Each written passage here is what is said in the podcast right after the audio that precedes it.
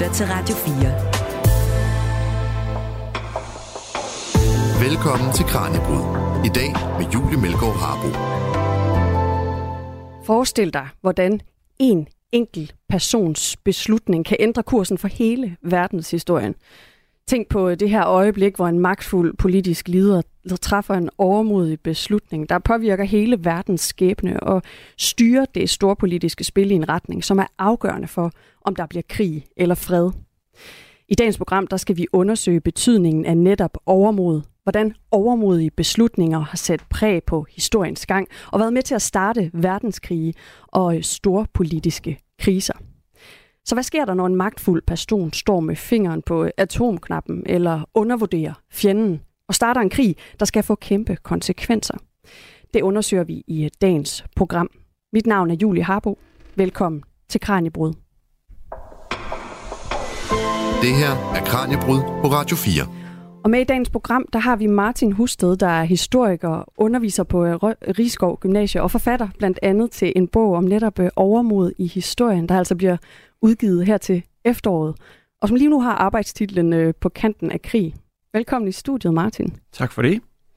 Og vi sender altså live i dag, så hvis du har spørgsmål eller kommentar til det, vi taler om, så send øh, endelig en sms ind på 1424. Start din sms med R4, så et mellemrum, og så din besked. Og Martin, måske vi skal starte med lige at få ridset op, hvor meget overmod det betyder i historiens gang. Altså, hvorfor er lige overmod spændende at hive fat på, når man skal kigge på, hvorfor krige de starter, og, øh, og hvorfor kriser tager den form, de gør? Mm-hmm.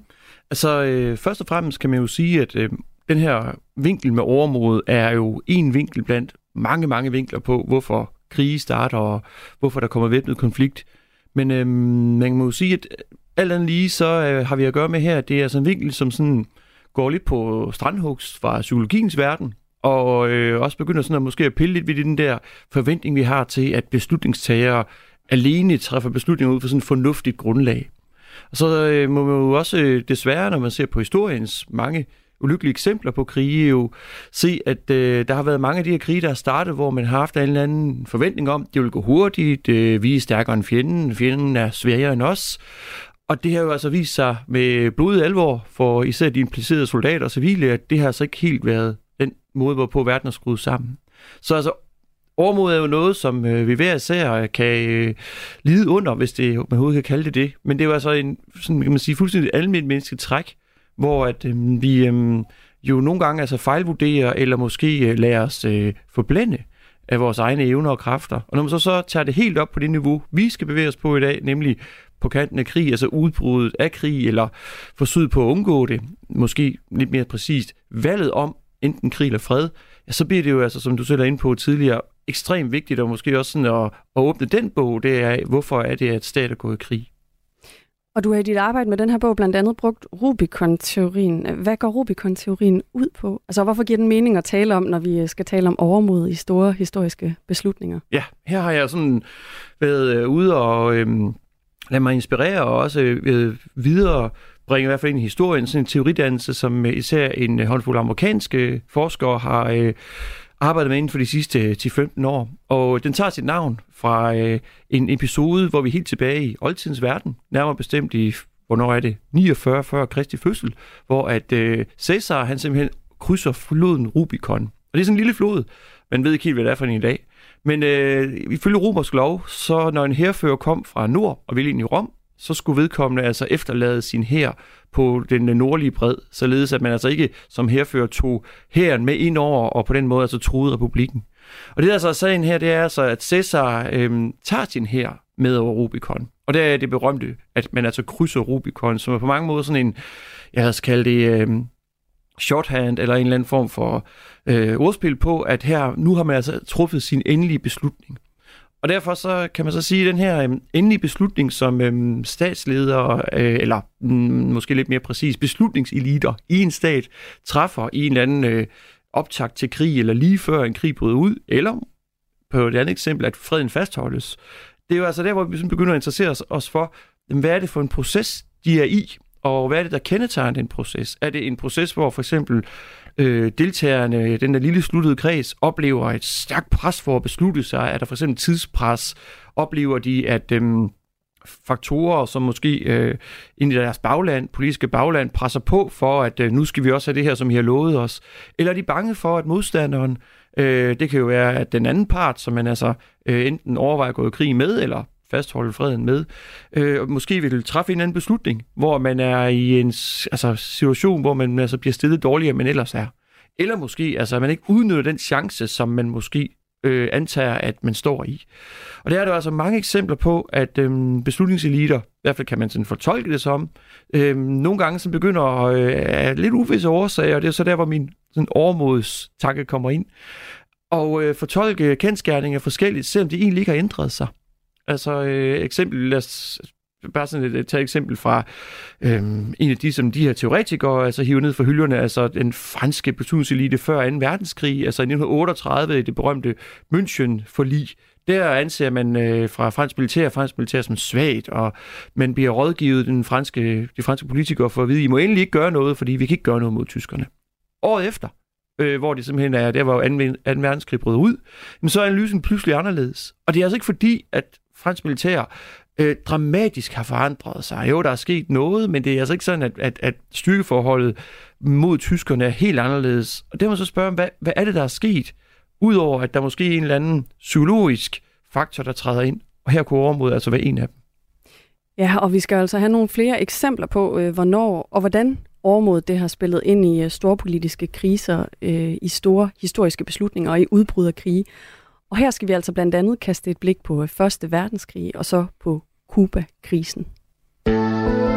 Du lytter til Kranjebrud. Og vi laver altså vores første nedslag. Vi starter sådan lidt kronologisk, så vi starter ved Første Verdenskrig. Øh, og lad os begynde før krigen egentlig bryder ud. Altså, hvad sker der i optakten til Første Verdenskrig, der er vigtigt at forstå, for at forstå de beslutninger, der blev, der blev taget i foråret og i sommeren 1914? Ja, lad os sige det først og fremmest med Pandoras æske, det her. Det er jo et giga-emne. Ja, kæmpe øhm, spørgsmål. Det må man sige. Øh, så hvis vi skal sådan lige bruge sådan en suppeterningstilgang til det, ikke, så øh, må man så sige, at i hvert fald for et par af de implicerede stormagter, som sådan er på, på mange måder dem, der sådan skubber processen i gang, der øh, er der en oplevelse af, at øh, tiden arbejder imod dem. Det er især en stormagt som Østrig-Ungarn, som, og det tror jeg er på nogenlunde sikker grund, når man sådan påpeger det her multietniske rige med dybe interne problemstillinger, både af ja, altså økonomisk, men altså også øh, øh etnisk forskellighed og nationaliteter, der sådan gerne vil have deres egen stat. Det, det rumsterer det altså voldsomt i det her rige her, som øh, mange altså også, øh, ikke Øst-Ungarn, men øh, er udfrakommende, anser som et, der lever på låntid. Og der vil man så, så også øh, måske påpege, at øh, en del af den østrig-ungarske beslutningselite, især militæret, men altså også den kreds, der sådan, øh, virkelig sidder altså af den civile beslutningselite, begynder sådan at se sig om efter en løsning på rigets øh, på mange måder sådan blivende problemer. Og det er et af øh, hovedproblemerne, det er altså det her med det serbiske spørgsmål, hvis vi kan kalde det det og hvor at øh, østrigerne så føler sig øh, i stadig større grad presset af serberne. Og det er det altså, at serberne jo altså ønsker at øh, tage en del af Østrig-Ungarn, nemlig Bosnien-Herzegovina, og det ønsker østrigerne altså af gode grunde ikke at øh, tillade serberne. Og jeg skal lige sige, at serberne ønsker det, men altså, der er, det, der er en stor debat her, men der er i hvert fald en magtkamp om det område her. Og især altså også de her etniske serber i det område, der ønsker at være en del af Serbien. Men øh, serbernes store sponsor og beskytter, det er jo Rusland på det her tidspunkt. Så man kan så sige, at sådan, hvis vi sådan igen zoomer ind i overmodssporet, så øh, er det som om, i hvert fald i, øh, i min fortolkning er det, at man kan se, de her øst politikere, de står for et uløseligt problem. Hvordan løser vi problemet med de her, øh, lad os kalde det oprørske serber og det her øh, truende Serbien, som hele tiden sådan beskytter sig bag Rusland? Og der finder man altså en, øh, synes jeg selv, øh, bemærkelsesværdig løsning, hvor man altså i stadig større grad sådan, øh, i, også igennem et par øh, sådan nærkriser i tiden op til 1914, får så overbevist om, at man kan godt etablere en tilstand, hvor man kan få en lokal krig mod Serbien, uden at Rusland kommer med, fordi, og så er det så der, hvor man må sige, at det måske bliver sådan en overmodig udenrigspolitik, at Østrig-Ungarns store beskytter, Tyskland, kan afskrække Rusland for at intervenere. Og læg mærke til, der er jo, der er jo sådan en række øh, øh hjælpehypoteser næsten, i hvert fald sådan en række led, der bliver sat ind her i Østrigs udenrigspolitik, hvor at modstanderen skal gerne gøre det, vi ønsker, modstanderen gør, sådan at vi kan gøre det, vi gerne vil. Og der øh, vil man jo i hvert fald, øh, synes jeg, se et aspekt af overmod, der træder ind. Fordi øh, meget tyder på, og det er jo også det, der skete, at russerne havde bestemt ikke tænkt sig at følge den her øh, måde, hvor østrigerne forsøgte på at, at øh, få en lokalkrig med serberne, uden at russerne skulle blande sig i det. Og hvis vi sådan skal zoome ind på en konkret begivenhed, øh, som man kan se som startskud på Første Verdenskrig, nemlig attentatet i, i Sarajevo den 28. juli 1914. Hvad er det så, der sker her? Hvad er det for et mm. attentat? Og er det overmod, der også er på spil her? Altså, jeg, jeg, jeg tror, jeg vil tage, det vil tage ud af attentatet der, ikke, som jo på mange måder sådan en udløsende øh, begivenhed for, for hele den her julikrise i 1914, som så netop fører frem til krigsudbruddet i øh, de første augustdage. Og der kan man så sige, at øh, her er det nemlig igen de her østrungarer, som jo altså træder ind på hovedscenen, og som jo altså vælger at udnytte krisen til netop at søge efter den her lokalkrig med Serbien. Og der kan man jo altså, først og fremmest skal vi huske på, at Østrene kunne jo have lavet værd. Altså, de kunne jo have øh, set det her som et øh, politisk attentat, og det var dybt problematisk, men man, man vil ikke forfølge det yderligere. I stedet så øh, griber man chancen, og ret hurtigt så øh, begynder østrigerne altså at øh, afsøge mulighederne for, om de kan i gang sætte øh, den der proces, som jeg var inde på før, nemlig altså at søge krig med Serbien og få tyskerne til at beskytte dem mod russerne, således at russerne ikke, eller i hvert fald er sandsynligheden for en russisk intervention, bliver mindre. Og der er der altså et, øh, et spil, hvor at øh, bolden ligger på, øh, på Østrig og Ungarnes banehalvdel. Og hvis man sådan virkelig dykker ned i kildematerialet, så synes jeg, det er bemærkelsesværdigt, at så store dele af den østrig-ungarske beslutningselite beslutter sig meget hurtigt for krigen, og at de kan slå serberne. Det viste sig jo ret hurtigt, da krigen endelig blev ud. Det kan de faktisk ikke. Deres militær er ikke nær så stærkt, som jeg gik og troede. Og dernæst så øhm, viser det sig så også, at øhm, man har den her idé om, at, at tyskerne kan afskrække Rusland, eller hvis alt går galt, at Tyskland vil vende sin militære magt mod Rusland. Og bare lige før vi sådan lige går videre, der, der er der også et andet, synes jeg, element overmod, fordi Østrigerne taler her mod bedre vidne. Altså den tyske krigsplan var måske ikke sådan helt bekendt i detaljer for østrigerne, men de var så selv allierede, og man havde fra Østrigs side en rimelig forventning om, eller idé om, at tyskerne ville gå mod Frankrig i stedet. Så læg mærke til, at der er sådan nogle elementer her, hvor at, øhm, at krisen bliver udnyttet, men hvor at, at der er sådan, som om der er sådan en form for perspektiv på, hvor at de ser det, de gerne vil se og de, de forfølger den, det der ønske om at løse det der serbiske problem, på trods af, at de i baghovedet godt ved, at russerne, de vil ikke acceptere den, den her krig, øh, uden at, og altså, at træde ind på slagmarken selv.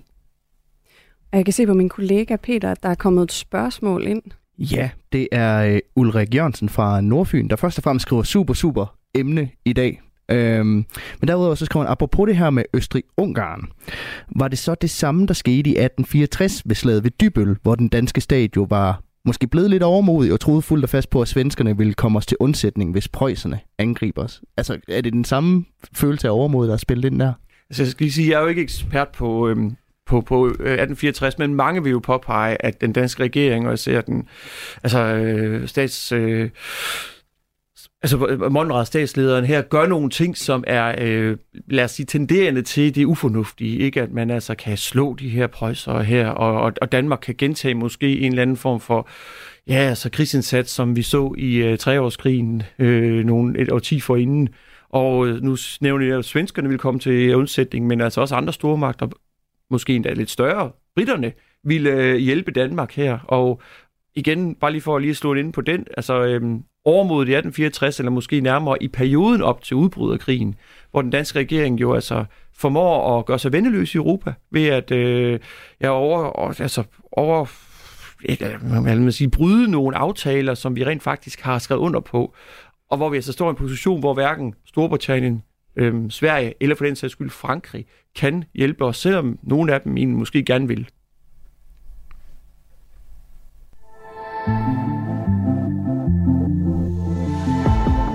Du lytter til Kranjebrud på Radio 4. Krig siges at være øh, politik med andre midler. Men hvad politikerne så nogle gange glemmer, det er, at krig er meget mere uforudsigeligt end almindelig politik. Det mener historikeren Nils Vium Olsen, der er lektor på Aarhus Universitet. Der har de øh, seneste lidt mere end 100 år været talrige eksempler på, at politikerne på grund af overmod fører deres land i krig. Første verdenskrig, som vi også har talt om her det sidste stykke tid, det er ifølge Nils Vium Olsen et glimrende eksempel. Da konkurrence mellem stormagterne i Europa, det er industrielt og i forhold til at øh, få bemægtiget sig ressourcer rundt omkring i verden. Det er blandt andet derfor, man har øh, kolonier. Men man har også bygget op nogle forestillinger om, at krig er en slags altså national karakterdannende aktivitet. Altså, altså den er ædel. Øh, den viser nationen fra sin bedste side, altså heldemod, øh, og at krigen i det hele taget er meningsfuld. Altså den giver i sig selv mening. Øh, så derfor der var ikke rigtig nogen af stormagterne, der var bange for krig. Nej, tværtimod var man egentlig interesseret i at udleve sin nationale karakter gennem det at føre krig. Og man troede jo, den ville blive kort, den her krig. Altså i britterne, de har et udtryk, som var fra dengang, altså i 1914, The boys will be home by Christmas. Altså, og det er her i sommeren 1914, lige før krigen bryder ud. Ikke? Altså man har en forestilling om, det er hurtigt overstået. Og man mente, at man kunne opnå politiske resultater. Og det troede alle de krigsførende magter. Og det man jo ikke forudså, ikke havde tænkt igennem, det var, hvilke kræfter man slap løs. Altså det var den første gennemindustrialiserede øh, krig, og det endte jo i et blodbad af enorme dimensioner, og det varede fire år. Er 2. verdenskrig også et eksempel på et tilsvarende nationalt overmod og national følelse? Ja, det er det på mange måder, men der kan man sige, altså der er det ikke fra alle de krigsførende magters øh, side, fordi øh, franskmændene og britterne, de var i den grad blevet vaccineret mod krig øh, under Første Verdenskrig. Altså, de ville ikke lide den skæbne en gang til.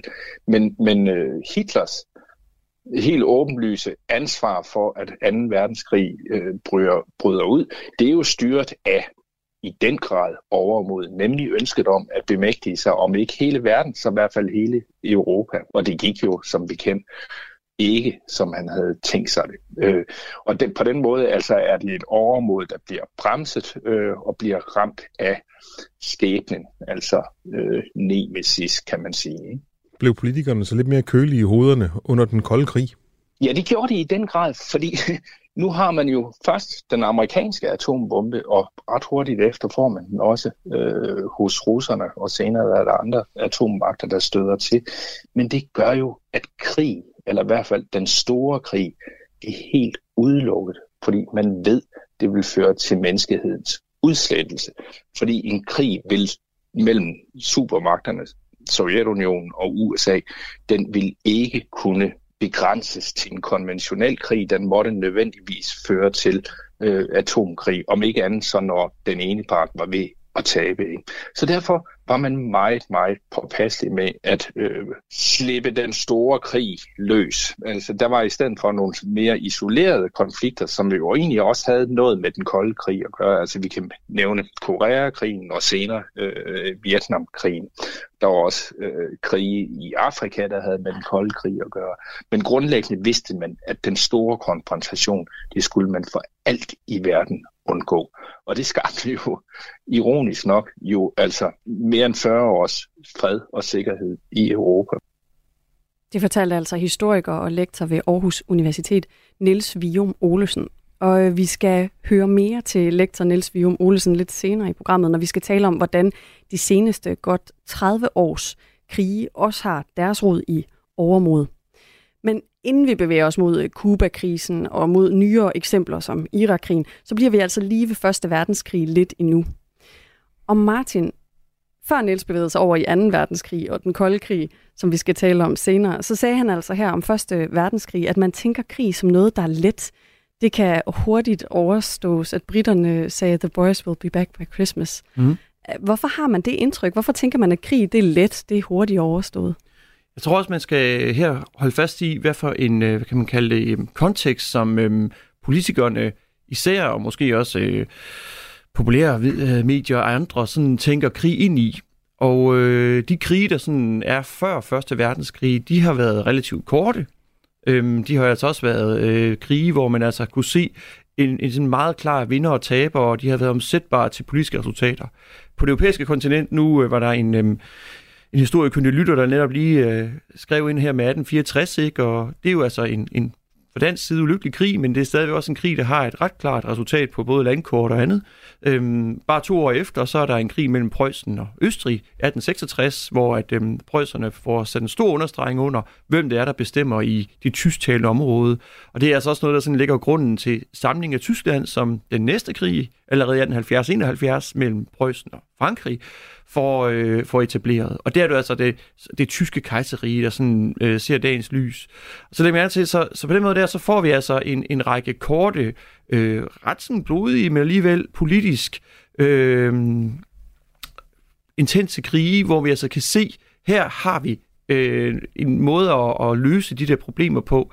Og nu nævnte du også lidt tidligere, altså krig er politik videreført med andre midler, ikke? Altså det er jo sådan et citat, så, så vidt jeg ved, fra Clausewitz, den store preussiske militærteoretiker, som jo altså også ansætter som en eller anden øh, aktivitet, som, øh, som statseliter øh, engagerer sig i, når og hvis man simpelthen ikke kan finde et svar på, på den udfordring med andre midler. Så der ligger altså den der idé om, at, øh, at, at krig kan vindes, og øh, resultatet derefter er altså også, er et, som ikke bare kommer øh, hvad kan man sige, eliten til gode, men altså også, at det, det samfund, som man kan se sig i som helhed, får en eller anden storhed, som vi også hørte før, Niels var inde på, altså nationale karakterer, men der er også nogle økonomiske gevinster, ikke, som, øh, som fremmes. Og det, det, det, det ligger jo, kan vi sådan sige, formativt i baghovedet på de her politiske eliter, som så i 1914 øh, stiller sig op og øh, skal... Øh, altså skal, skal træffe nu den her skæbnesvare beslutning. Vi skal lige huske en ting. Øh, jeg, jeg tror, de der krige, jeg lige nævnte før, det er måske noget, som især også har formet den tyske elite. Øh, den franske elite vil jo nok have formet lidt anderledes. Ikke? Det er jo nederlaget, der har står indprintet i dem. Men der er det så ønsket om at viske nederlaget af sig, som man også sådan ofte øh, ser igen i, i den, både det franske militær, men også i den franske offentlighed som sådan. Og der er det altså igen som så meget andet med, med, staters historie, ikke? At, at der er nogle overlap her mellem det indrigspolitiske og udenrigspolitiske. Frankrig før udbruddet af Første Verdenskrig er et samfund, der er i dyb splid med sig selv, med meget store øh, ulighed, men også meget store øh, hvad skal man sige, forskelle mellem, hvordan, hvad for en vej Frankrig politisk skal gå i. Og der bliver øh, den der øh, arvefjende Tyskland ønsket om at gøre uretten ret igen, altså uretten fra 1870-71 ret igen, der, der dukker det pludselig op i løbet af ja, 1912-13 stykker, og bliver sådan et, et, et, et større tema i fransk politik, end det faktisk har været i, i årtierne forinden. Og så skal vi måske også have den sidste ting med, nemlig at, og det kobler også ind på det, der Nils siger her, vi har jo også at gøre med et Europa, som i øh, perioden op til 1914 er på mange måder sådan et, et bevæbnet Europa. Ikke? Altså værnepligten er sådan en øh, form for overgangsritual for alle raske unge mænd. Og øh, ikke alene det, men altså også bare lille Danmark, ikke? der går små øh, drenge rundt i matrostøj, øh, som jo også en afspejler en eller anden form for ja, militarisering af det offentlige rum.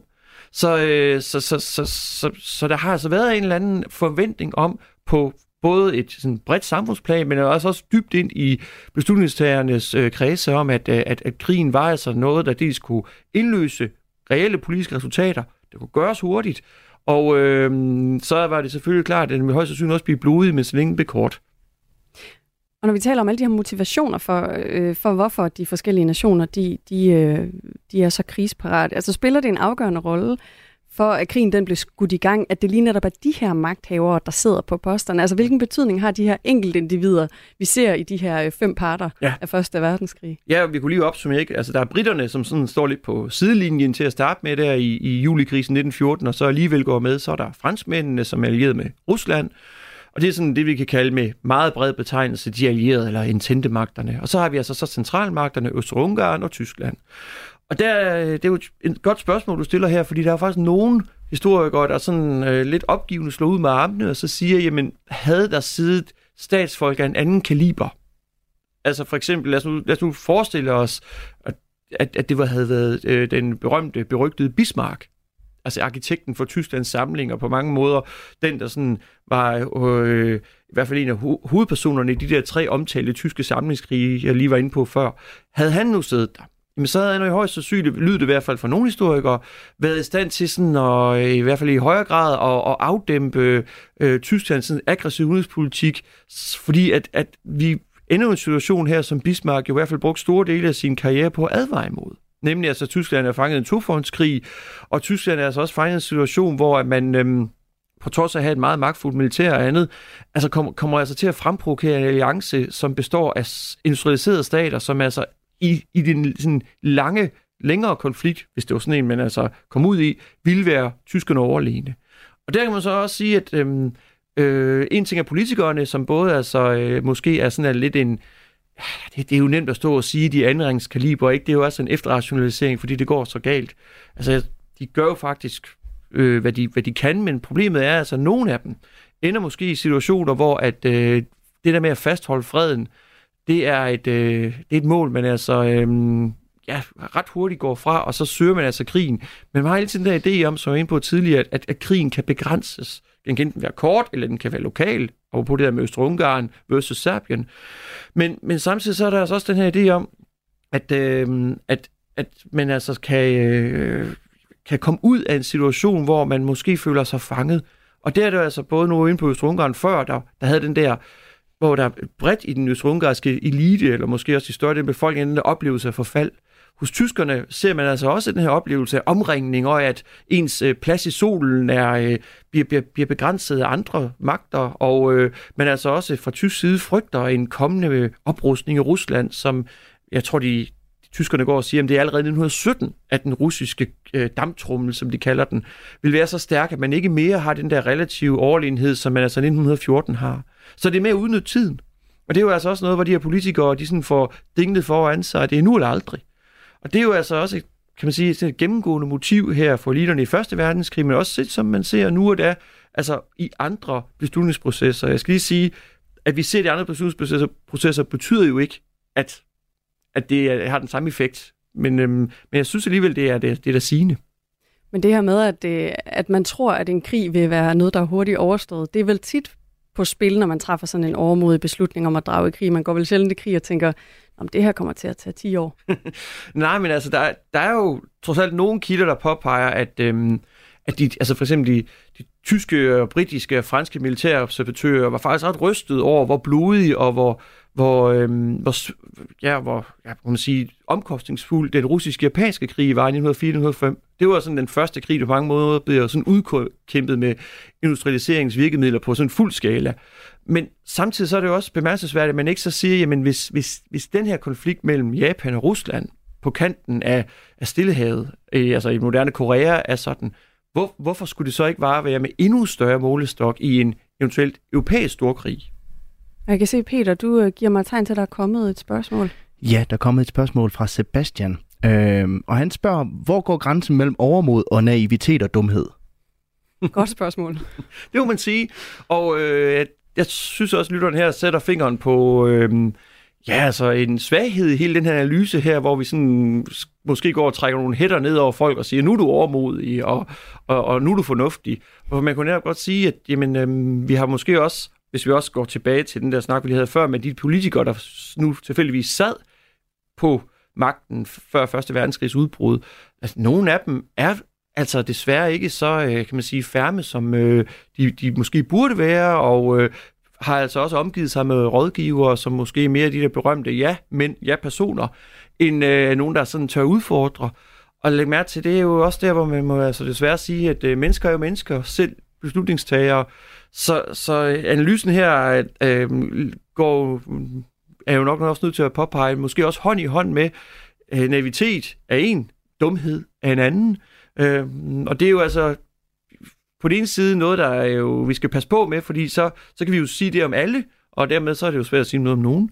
Men samtidig så er vi jo nok også nødt til, det synes jeg, at anerkende, at de mennesker, der sidder og træffer de her afgørende beslutninger, er altså mennesker og kød og blod. Altså det er ikke øh, på en eller anden måde sådan, øh, de er ikke mere rationelle end andre, og det tror jeg altså også, at de fleste lytter vil være enige i, i den tid, vi lever i lige nu. Ikke? Altså, der er øh, måske lidt maskefald for den, sådan, den antagelse af den rationelle politikere på det store politiske plan. Og nu bevæger vi altså også videre til en, øh, til en ny krise, nemlig Kuba-krisen.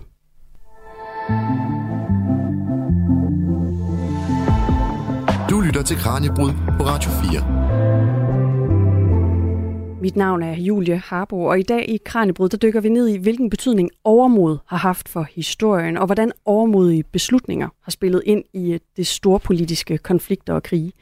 Med i studiet der har vi Martin Husted, der er historiker, underviser på Rigskov Gymnasie og forfatter blandt andet til en bog om netop overmodets rolle i historien, der altså udkommer her senere til efteråret. Og vi sender live i dag, så hvis du har spørgsmål eller kommentarer, så må du endelig sende en sms ind til 1424.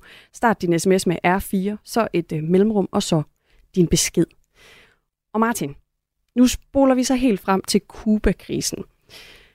Nu kommer der et stort spørgsmål til at starte igen her. Hvad er det for nogle forhold, nogle grundlæggende forhold, vi sådan er nødt til at forstå for at forstå, hvad der skete i 1962? Altså, hvorfor er forholdet mellem USA og Sovjetunionen, som det er her?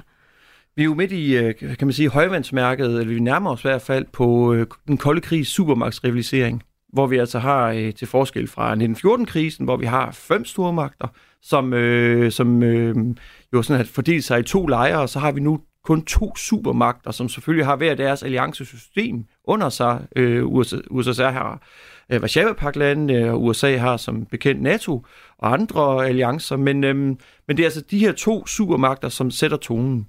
Og øh, i løbet af øh, slut 40'erne, øh, der har vi altså haft en stigende temperatur på den her supermagtsrivalisering, som både er ideologisk betinget, altså Sovjetunionen og USA bekender sig øh, til vidt forskellige samfundssyn og idéer om det gode liv, Oven i det, så er der selvfølgelig også øh, nogle, øh, kan man sige, sådan mere rå magtpolitiske overvejelser, altså hvor der er nogle interessesfærer og andet. Og der kan man jo så også sige, at Europa er altså efter 2. verdenskrigs afslutning øh, med delingen af Europa øh, et, hvad, hvad skal vi kalde det, sådan barometer i, på, hvordan at den kolde krig, øh, altså hvor, hvor, hvor hed konkurrencen er mellem de her to supermagter. Og her er Berlin måske centrum for det her. Så altså, øh, i løbet af slut 40'erne har vi altså en Berlin-blokade, og øh, i 61, bare lige for at springe op til det, har vi jo altså forsøget på at afsondre Berlin helt, og ved at bygge altså også Berlin-muren. Samtidig skal vi også lige huske på, hvis vi sådan ser på det øh, lidt mere også mod øh, Østeuropa generelt, ikke, så øh, har vi altså også øh, en øh, opstand i Ungarn i 1956, som altså... Øh, tilfældigvis sker nogenlunde samtidig med en anden øh, ret epokegående begivenhed, nemlig Suezkrisen, som altså også sker samtidig, hvor vi øh, har Frankrig og Storbritannien, der forsøger sådan at gå lidt enegang og øh, fastholde de, øh, lad os kalde det, privilegier, som de havde haft i perioden før 2. verdenskrig, hvor de altså kunne blande sig i øh, andre landes interne forhold her, det er altså Ægypten. Og det er altså en krise, som øhm, øh, altså de der, både den opstand i Ungarn og, og krisen i øh, Suez, det er sådan en krise, på mange måde sådan intensiverer både amerikanernes øh, involvering i, hvor at øh, de sådan både skal piske britterne og franskmændene ind, så de går i samme takt som amerikanerne, men samtidig altså også øh, der sådan ser i Ungarn, at det, øh, lad os kalde det imperium, det er nok så meget at kalde det, men interessesfære, er altså under pres internt. Så, øh, så, så, så den kolde krig når altså mere og mere øh, et øh, kogepunkt. Og oven i det så, øh, nu hørte vi også lige før fra et indslag fra Niels Vium, hvor han også påpegede Koreakrigen, som selvfølgelig også, øh, det kan vi ikke komme udenom, men, men netop når vi lige har fokus der på Asien, så tror jeg så også, at vi øh, ikke kan komme udenom en anden sådan intern kommunistisk konkurrence, nemlig øh, konkurrencen mellem øh, Sovjetunionen, ledet af Khrushchev, og Maos Kina, hvor der er sådan en, en lad os kalde det, inter, øh, en intern popularitetskonkurrence om, hvem der kan være den kommunistiske verdens øh, ledende nation, og hvor Mao han altså er ret uklar med Khrushchev her i slutningen af 50'erne. Så, øh, så, så der er mange ting på spil her, ikke?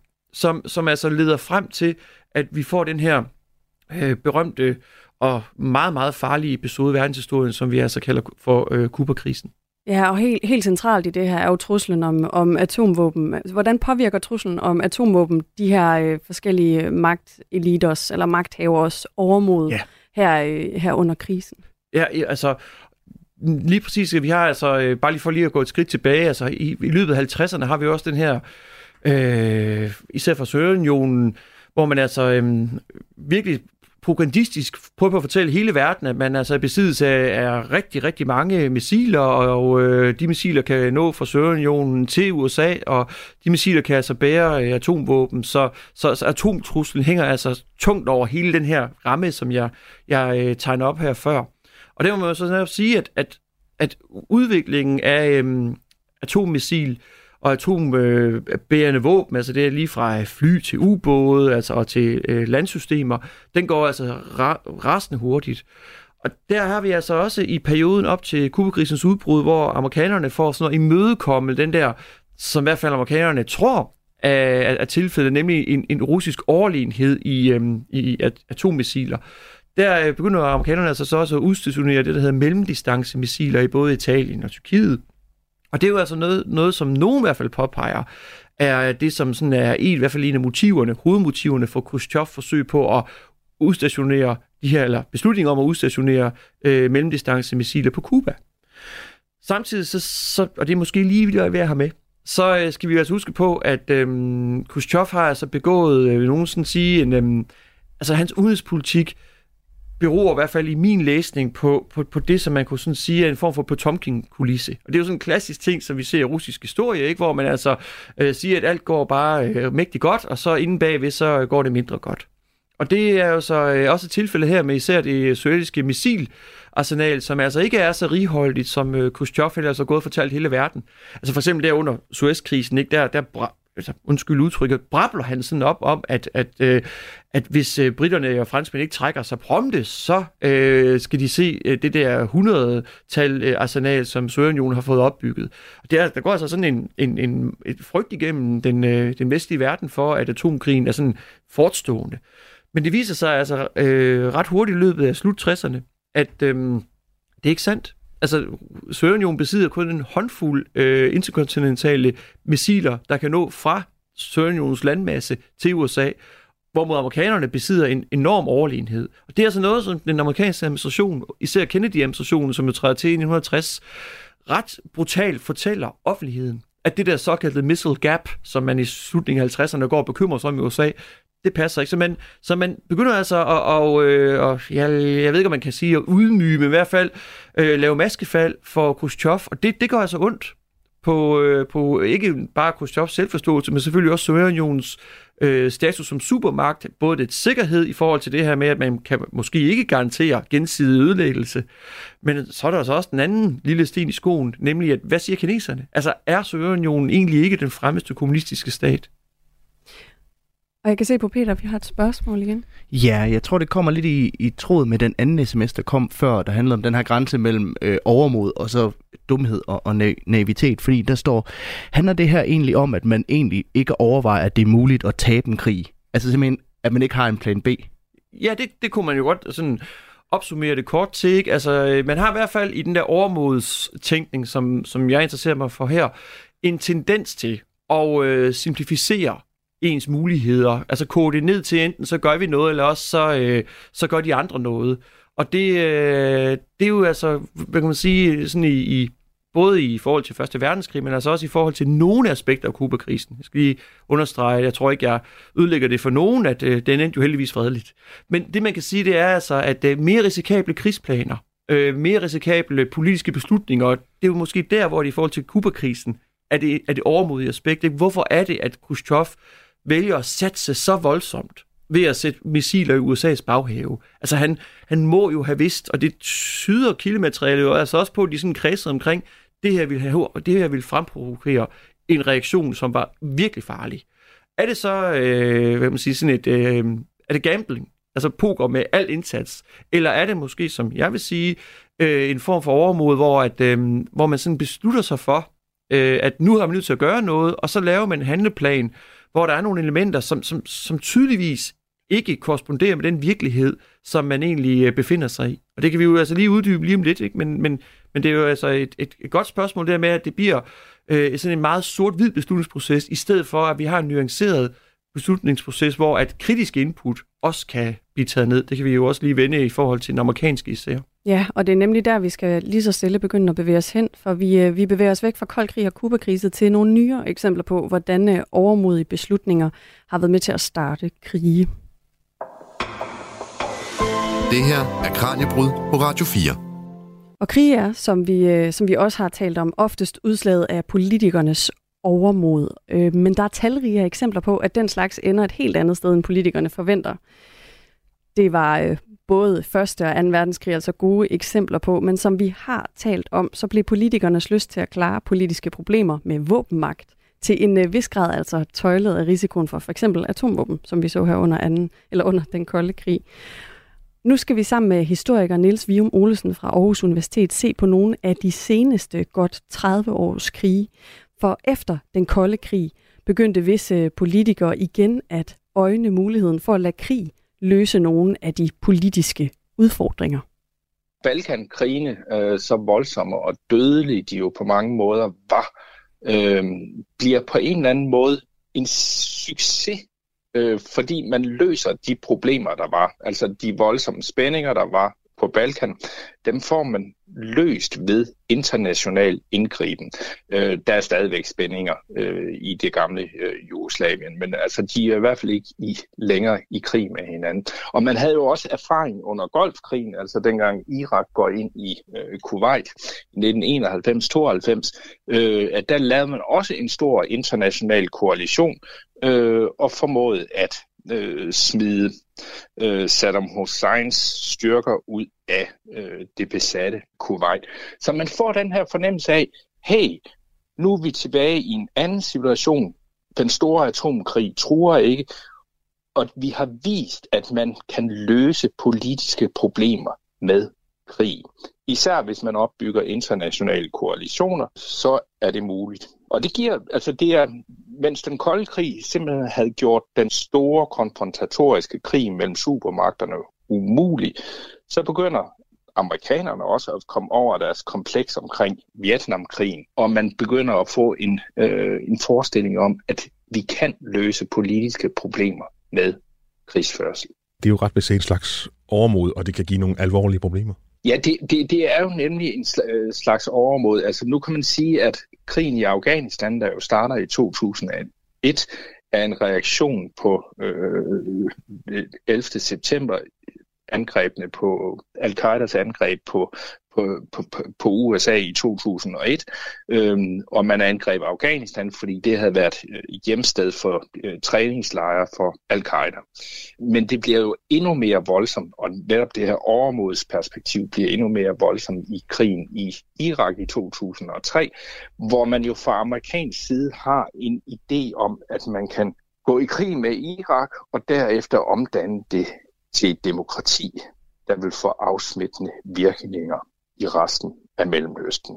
Og det vil være alle lyttere bekendt, at sådan gik det ikke lige frem. Altså både aktionen i Afghanistan og langt hen ad vejen også aktionen i Irak er jo nærmere øh, fiaskoer, der har destabiliseret verden, og måske også skabt mistillid til, til, til USA og givet løbepas til dem, som vil gribe ind med militærmagt. Det er jo faktisk en del af Putins undskyldning for at invadere Ukraine. Altså med, han henviser til, at USA heller ikke øh, holdt sig tilbage til at gribe ind i et suverænt lands øh, indre anlægning, anlægner med militærmagt.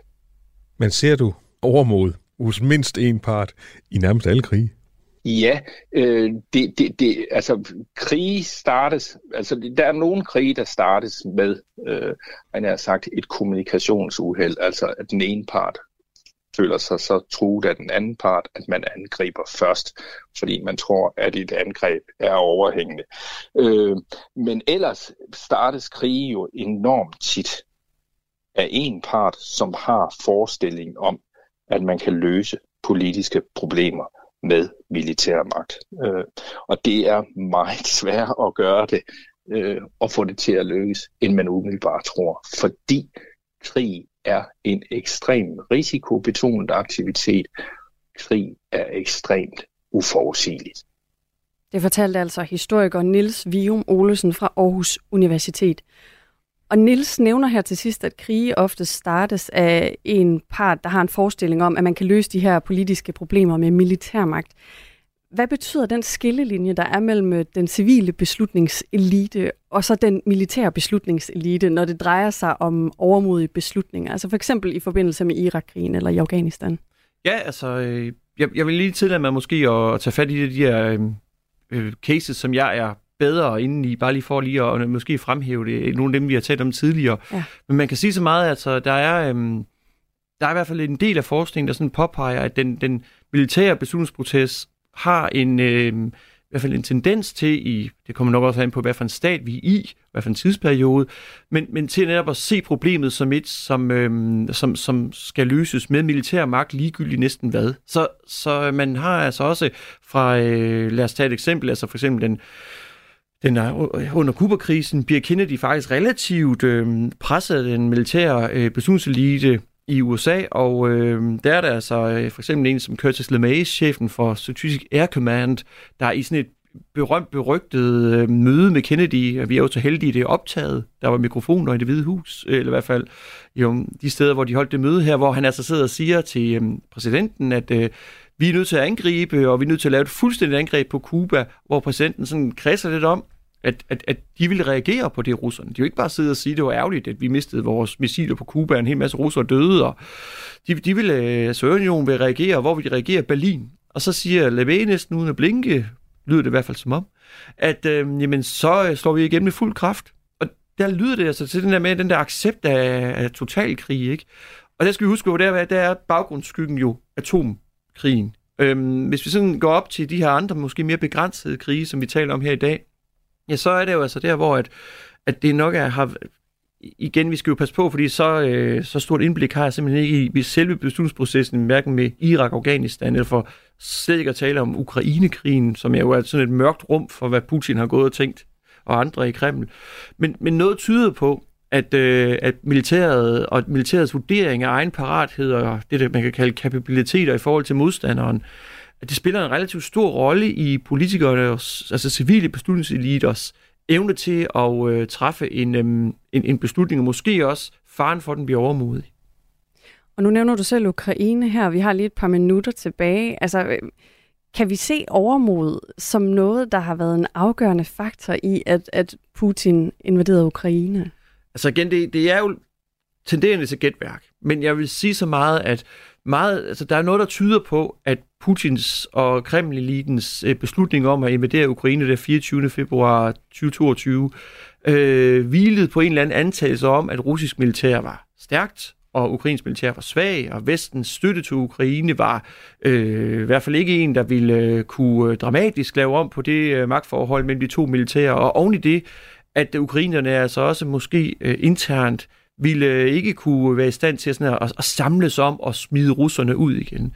Men altså, opsummeret, og det ved jeg godt, det er russiske medier meget optaget af at benægte det, men, men der er jo i hvert fald en del, der har påpeget igennem de sidste øh, halvandet års tid, at Putin havde en eller anden idé om, at man kunne nå til Kiev på to-tre dage, og øh, at den ukrainske centraladministration mere eller mindre vil bryde sammen.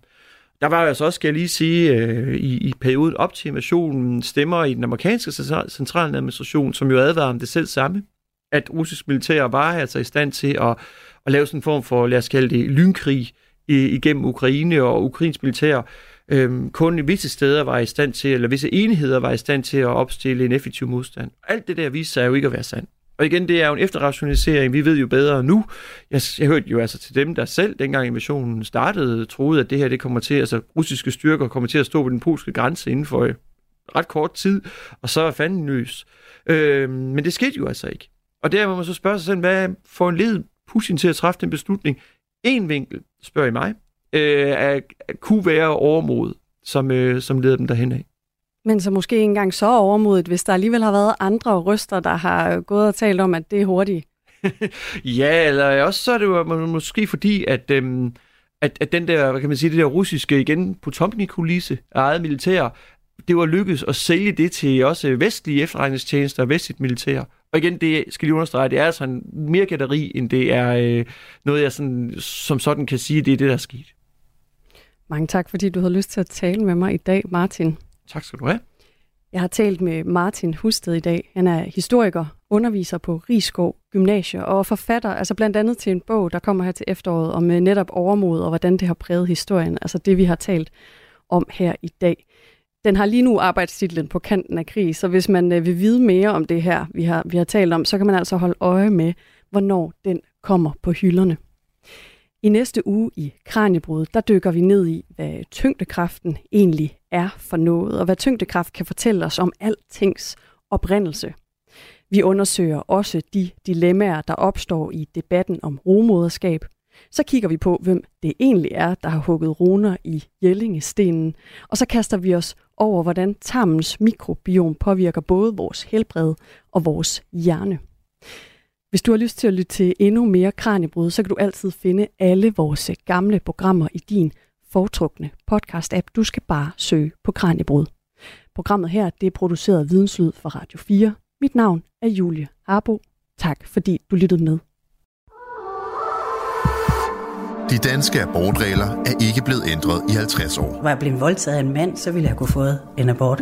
Men nu er det systemet, der siger, du skal have et barn. Men systemet, der tvinger kvinder til at føde de uønskede børn, vejleder samtidig til, hvor fosteret kan fjernes. Jeg siger til dem, hvis de spørger, hvor kan man få afbrudt den graviditet, så siger jeg, at det kan man for eksempel i Malmø. Er retten til liv kvindens eller systemets beslutning? Den der følelse af ikke selv kan bestemme over sin krop, det er det værste, jeg har oplevet. Lyt til Abortturisten i Radio 4's app, eller der, hvor du lytter til podcast. Radio 4. Ikke så forudsigeligt.